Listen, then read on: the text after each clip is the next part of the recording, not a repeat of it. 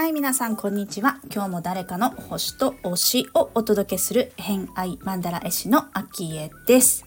この番組は毎回呪術つなぎにお友達を紹介していただきながらゲストの好きなものを語っていただく番組となっております。時折星読みも交えつつ平日毎日更新ゲストの熱い推し物語をお届けいたします。今週のゲストは色で世界を癒すアーティストちえさんに来ていただいております。えー今日のお話はですね、えーその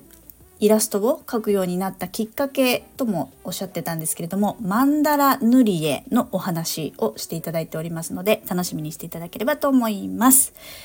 偏愛にまつわるホロスコープご紹介いたしますと月星座がお羊座金星星座がヤギ座をお持ちの知恵さんです。星読みが好きな人はこの星座の背景にお聞きくださると楽しめるかもしれません。それではどうぞ。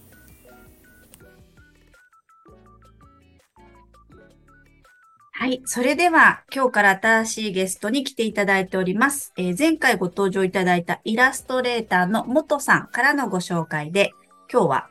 色で世界を癒すアーティストのちえさん来ていただいております。よろしくお願いいたします。よろしくお願いします。じゃあ、簡単な自己紹介お願いできますでしょうか？はい。東京都に住んでおります。えーオイルパステルやクレヨンなどで絵を描いている人です。人でした。はいはい。よろしくお願いいたします。お願いします。はい。えっ、と、元さんとは、なんかあの、一時期インスタで拝見して、こう、うんコラボライブされたりだとか、一緒にこう、アートで絵を描いたりだとかっていうことをされていた記憶があるんですけれども、やっはい。ぱりそういったアートだとか、絵を描くみたいなつながりの関係ってことですかね、そうんでは。すね。うんはい。お父さんのブログを拝見して、うん、何か一緒にできないかなっていうお話をして、インスタライブをさせてもらったりとか、うん。ああの、その他もなんか表現活動とかするときに悩みがあったらちょっと元さんに相談してみたあり、、そうなんだ。見たりもさせてもらったりしてます。うんまあでもそうですよね。表現活動で言えば同じですもんね。うんか、か、書いて表現する。でもなんか、軽やかですよね。すぐに行動される印象があるんですけど、そんなことないですか？うんえ、どうなんだろう。でも、あまり風邪みとかない、ないので、うんうんうん。うんあ、でも直感で、なんかこれと思った時にはすぐ行動できますけど、うんうんうんうんうんうん。お、お、お、お、あらかたのことは悩んで、こねこねしてから、月星座がね、お羊座ですよね。うん、あ、うんうんうん。そうなのかもしれないですうんね。うんううんん、そう、結構ね、天体が偏り、偏りが結構ある感じはありますけれど、うんまあそんなお話もしつつ、ちょっと進めていきたいと思います。よろしくお願いします。はい。はい。で、えっ、と、好きなものリストをゲストの方には書いていただいてるんですけれども、そこから、えっ、と、聞いていきたいんですが、まあ順番に行きましょうかね。はい最初、一番上にあるのが、マンダラ塗り絵っていう風に書いてあって、まあ、えー絵を描き始めたきっかけがマンダラ塗り絵ってことですね。そうです。それはいつ頃？えーっと、そうだな、今から、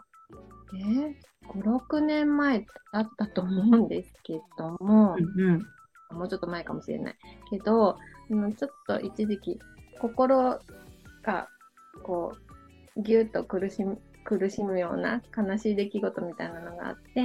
なんか生活がもやもやしてた時に、何かそこから抜ける方法があるかなと思って、なんかいろいろネットで調べてて、その時にたまたま、そのマンダラ塗り絵でカラーセラピーっていう講座を見て、もともと塗り絵とかが好きだったので、その時はまだ絵を描いてないんですけど、塗り絵とかするのは好きだったので、あなんか色の、色、色でこう、癒されるみたいなキャッチフレーズだったと思うんですけど、なんかあの塗り絵しながら癒されるんだったらちょっと楽しそうと思って、ここに行ってみたのがきっかけ。うん、で、まあ、たら塗り絵にハマりまして、うん。定期的に、あの、な、な何？基本のシートみたいなのがあるんですけど、それをこう塗って、なん塗り方、ストローク？どんな塗り方で、筆圧でとか、塗り方とか、もう最初に選ぶ色とか、色の配置とかで、その心の様子が客観視できるみたいな、あの、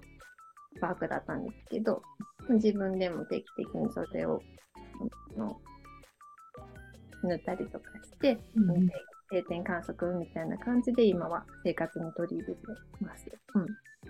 じゃあそのテン、なんて言うんでしょう、そのテンプレートじゃないですけれども、うんうん。型があって、それを自分でこう塗り絵として塗っていくっていう感じ。うん。そうです、そうです。じゃあ結構ギュッとなってると力強くなっちゃったりとか、そんな、そういう差が出てくるっていうことですね。うんうんうん。結構違います？心にちょっと元気がないと、あ、うんうん。そうそう、心に、あの、元気がないと、やっぱりあの、薄く、力も深い感じになったりとか、あと、色数も少なかったりとか、どこか一点にこう偏りがあったりとかそんなことが、うん、絵としては現れてきますね。うん結構じゃあ定点観測は、ね、年に1回とかもっと、もっと？うん、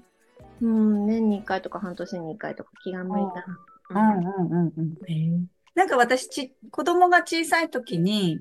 マンダラ塗り絵ってこれぐらいのメモ帳ぐらいので、厚紙の画用紙みたいなので、ほんとそれは幾何学模様がすごい線が少ない。子供がはみ出さないぐらいの線の太さで描かれたマンダラのやつがあったりとかして、うんそれよく子供塗ったりとかしてました。多分あれの細かいやつみたいな感じなんですかね。うん、ですかね。うん。好きすぎて、あの、自分、自分でも、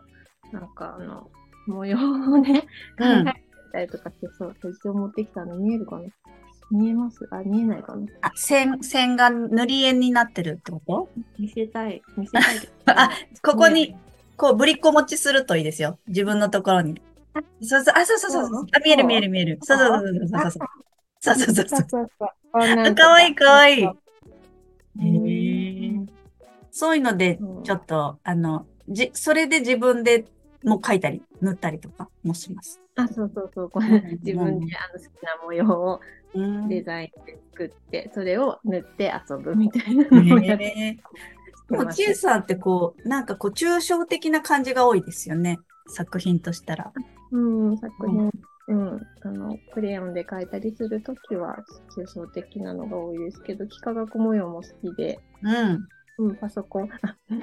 あけさんの前で言うのも恥ずかしいけど、パソコン使って、あ、そっか、パソコンだと線でね、きっちり結構してたりしますもんね。そうなんう自分、自分で、なんでしょう。ね、パターンバーって広げたりとかして、いろんな模様でね、うんマンダラ作ったりして遊んだりもしてます。じゃあ割と要素としては、あの、こう、心の作用というか、色だとか、うん、そういう集中して、ちょっとね、塗り絵って瞑想状態になると思うんですけど、そういう自分の中での調整だとか、そんなイメージの付き合い方っていう感じですかね。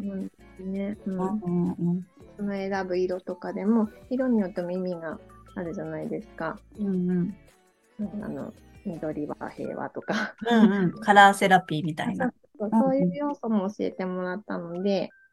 あの、普段の生活でも、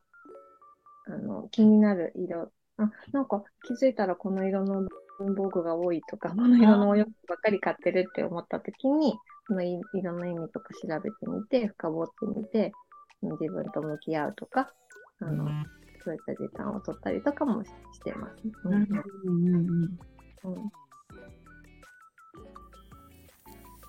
はい。ということで、今回の偏愛マンダラジオいかがだったでしょうか、えーマンダラ塗り絵のお話していただきましたけれども、偏愛マンダラも塗り絵でいかがでしょうってちょっと思いましたよね。あの、たまに線画だけくださいって言って、親子で塗り絵にしたいんでっていう方もいらっしゃったりとかして、うんと、楽しんでいただくのも時々あるんですけどあの私の偏愛曼荼羅での色の使い方としてはやっぱりその人の偏愛好きなものなので、えー、好きなお色で作るっていうのがまあ基本ベースなんですけどあとはもう全部お任せでって言われて自分私がねこうお話をさせていただいてその好きなものの中でこう浮かび上がってくるその色のイメージだったりとかその人とリンクしている部分だったりとか、まあ、その思い出とか思いみたいなものをこう色で表してえー、配色させていただくっていうことが、まあ、ほとんどですかね。うんなんですけれども、まあ、そういううんその日その日で自分の状態心の状態っていうのが分かるっていうのはまあ塗り絵の効果としてはすごく面白いなと思いますよね。なんか今年になってカラーについても学びもう少し深めたいなってちょうど思ってたところだったんですけど、まあ、そういう色についてあのマンダラってあのユング心理学のユングも、えー、こう扱ってたりとかしてやっぱり心の要素っていうのがすごく多い大きいなっていう感覚は私もあるんですよね。なので、うん、なんか偏愛マンダラと色っていうものももう少し深めていければなーなんて、えー、最近すごく思ってたところだったのでマンダラ塗り絵のお話は興味深かったですね。はい、あの色に関しては千恵さんはですねあのいつもこうパステルアートとかクレヨンとかで、えー、こうイラストというかですねアートをされてるんですけれどもその色が本当に綺麗だったり、えー、扱い方がま上手というかですね、まあ、素敵だなって思う色使いをされているので本当に色で、世界を癒すアーティストだなっていう感じなんですけれども。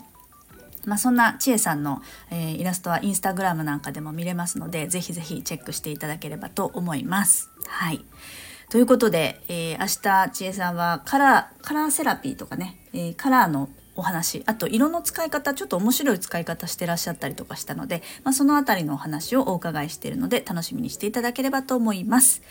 ということで本日もお聴きくださりありがとうございました。今日も良い一日をお過ごしください。偏愛マンダラ絵師のあきえでしたではまた。